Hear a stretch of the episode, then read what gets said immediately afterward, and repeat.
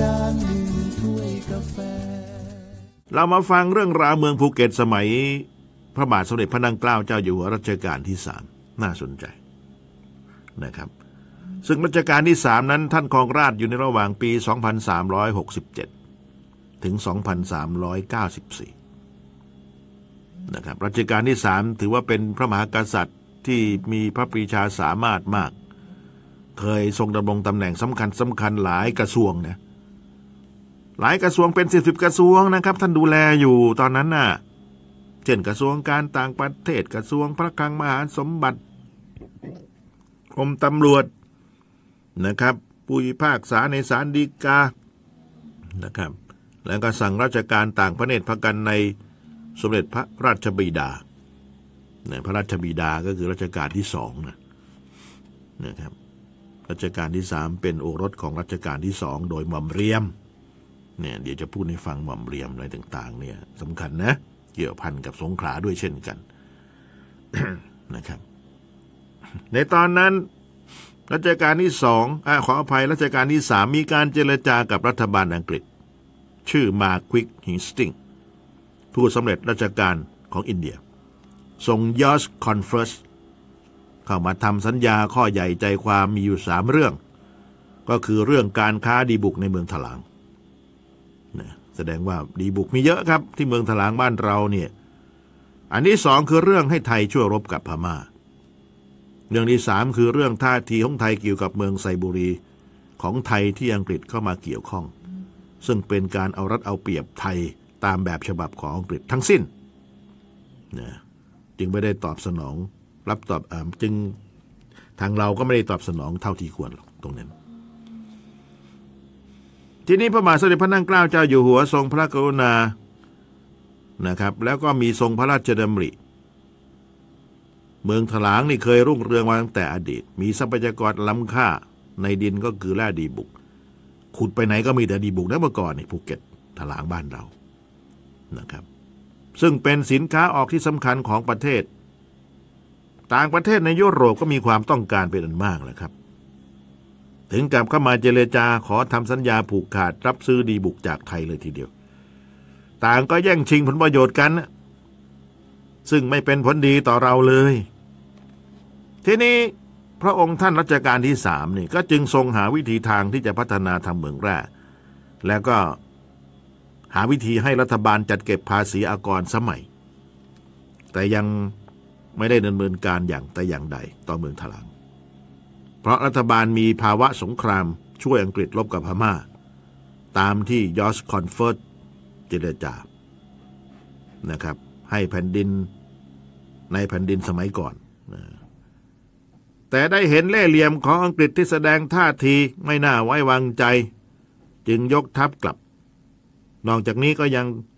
ยังต้องปราบลาวเขมรยวนที่ก่อกบฏขึ้นแล้วรุกรานหัวเมืองภาคเหนือ และภาคอีสานอีก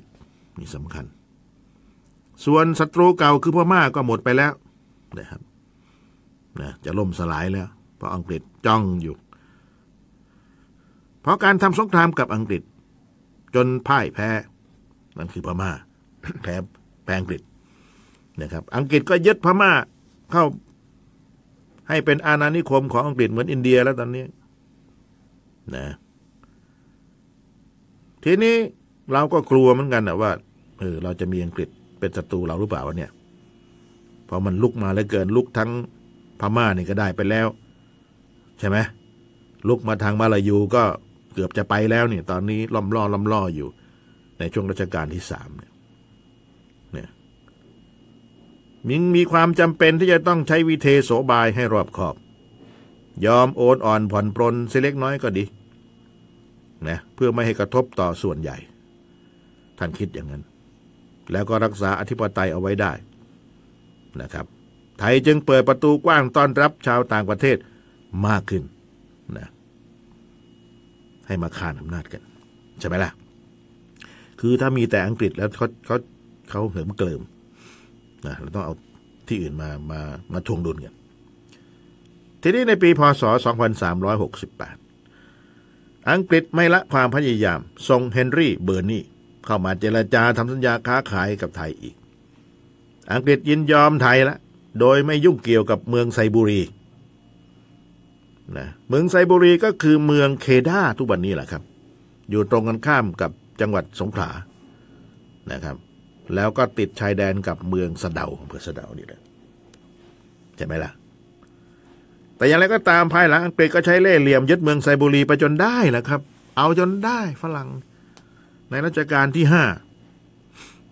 ในที่สุดไทยได้ทำหนังสือ สัญญาค้าขายกับอังกฤษในปีรุ่งขึ้น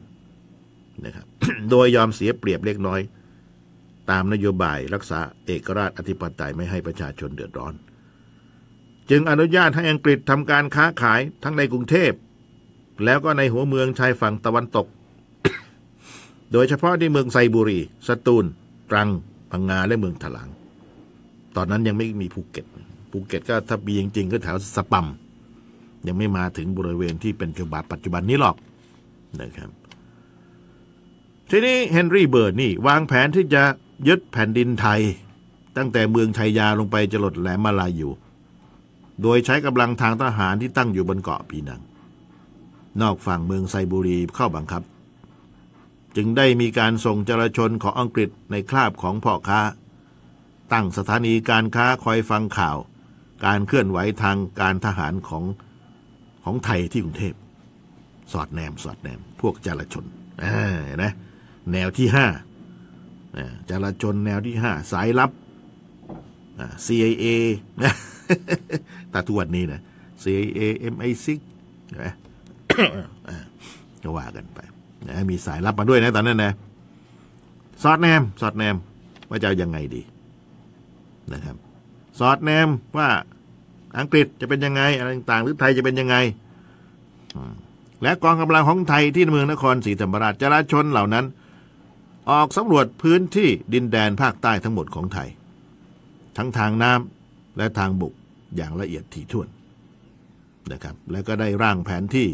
หัวเมืองปักใต้ขึ้นในปี 2371 เพื่อกำหนดเส้นทางการเดินทัพและจุดยุทธศาสตร์ พร้อมทั้งยุยงให้เมืองไซบุรีเป็นกบฏ โดยอังกฤษจะได้ถือโอกาสเข้าแทรกแซงและประเมินสถานการณ์กองกำลังฝ่ายไทยด้วย ว่าจริงหรือเปล่า เอาจริงอะประมาณนั้นนะ ทีนี้ในสมัยกองทัพบบก ในสมัยนั้นกองทัพบบก กองทัพเรือของไทย มีอนุภาพมากที่สุด ใหญ่ที่สุดในภาคใต้ ตั้งอยู่ที่เมืองนครศรีธรรมราช เรือรบขนาดเล็กถึงขนาดใหญ่พร้อมด้วยเรือลาดตระเวน มากกว่า 150ลำตั้งอยู่ที่เมืองสตูล และเรือขบวนเรือรบมากกว่า 300ลำตั้งอยู่ที่เมืองตัง เจ้าพญานครศรีธรรมราชน้อย ได้รับมอบหมายจากกรุงเทพให้เข้าไปแก้ไขปัญหาเมืองไซบุรีจนเรียบร้อย และเจรจาความเมืองกับอังกฤษที่เกาะปีดัง และก็เจรจากับเฮนรี่เบอร์นีทั้งที่เมืองนครศรีธรรมราชและกรุงเทพเจรจากัน และผลเป็นยังไงล่ะครับ คุณนาลงนี่สำคัญเลยทีนี้ผลมันเจรจาแล้วมันต้องมีผลใช่ไหมล่ะนะผลที่ว่านี้ก็คือสามารถหลีกเลี่ยงการประทะกับอังกฤษได้ และอังกฤษก็ยอมรับว่าไทยมีอำนาจเหนือดินแดนมาลายูตามเดิม ก็ยังเป็นของสยามอยู่เหมือนเดิมนั่นแหละ ใช่ไหมในปี 2370 พญาถลังเจิมถึงแก่อนิจกรรม ระบาทสมเด็จพระเจ้าอยู่หัวนะครับ พระบาทสมเด็จพระนั่งเกล้าเจ้าอยู่หัว ทรงดำริว่าทายาทและพญาถลังเจิมต่างก็เป็นเจ้าเมืองและกรมการเมืองภูเก็ตอยู่แล้ว สมควรสรรหาคนดีมีความสามารถ มาเป็นเจ้าเมืองถลางคนใหม่นะครับ จะปล่อยให้เมืองถลางทิ้งว่างล้างอย่างนี้ไม่ได้ จึงโปรดให้ชักชวนชาวถลางโดยกำเนิดที่ละทิ้งบ้านเมือง หนีพม่าไปในคราวก่อนในแผ่นดินครั้งก่อนให้มาตั้งหลักแหล่ง และมาตั้งหลักแหล่งอยู่ที่กระบี่ที่พังงาเนี่ยกลับไปที่เดิม นะกลับไปถลางนู่นน่ะอย่าหนีเลย นะ แล้วก็กลับมาจริง ๆครับ กลับมาจริง ๆ มาตั้งบ้านใหม่ ที่ถลางเมืองใหม่ หรือที่เราจักกันดีว่าบ้านเมืองใหม่ บ้านเมืองใหม่แถวๆปั๊มของทางหลวงนั่นแหละท่านั้นแหละ ก็เรียกว่าเมืองใหม่ทางนั้นน่ะนะครับ กลับมา แถวนั้นมีโรงหนังด้วยนะโรงหนังเมืองใหม่นั่นน่ะสมัยก่อนนั่นน่ะตอนนี้เป็นตลาดนัดไปแล้วใช่ไหมล่ะเออเป็นโรงหนังไม้อย่างดีเลยแหละ ตอนนั้นน่ะตอนนี้ยังมีอยู่นะครับมันของเก่าของโบราณเก็บไว้ก็ดีนะ ตรงนั้นนะนะย้ายกลับมา ก็มาอยู่ถลางเมืองใหม่หรือบ้านเมืองใหม่นั่นเองนะในใกล้สนามบินเลย โดยฝังหลักเมืองลงในพื้นที่ราบ อันเป็นชัยภูมิที่เหมาะสม บนฝั่งคลองเมืองใหม่ที่ไหลออกทางทะเล ทางด้านตะวันออกเฉียงเหนือของตัวเมือง ที่เรียกกันต่อมาว่า ท่ามะพร้าว บ้านท่ามะพร้าวโปรดให้คุณทอง บุตรของพญานรงเรืองฤทธิประสิทธิสงครามทองพูนเป็นพญาถลางทองนะ เป็นพญาถลางทอง เป็นเจ้าเมืองถลางเมืองใหม่ นั่นแหละอะมีบทกลอนหนึ่งน่าสนใจนะก็บอกว่าถลางร่มเมืองร้าง 18 ปี รอสามทรงปราณีก่อเครือสร้างเมืองใหม่มามีร่มรื่น ชาวถลางสืบเชื้อ บ่อสิ้น ตระกูลไทยนะ บทประพันธ์ของอาจารย์ถนอมพูนวงศ์ต้องให้เครดิตท่าน ตรงนี้ นะกลับมาเมืองถลางเมืองใหม่สร้างในปีสร้างในปี 2370 ประมาณนี้ แล้วก็เชิญคนกลับมา เมืองใหม่ ในรัชกาลที่สามนะครับ สร้างมานะทีนี้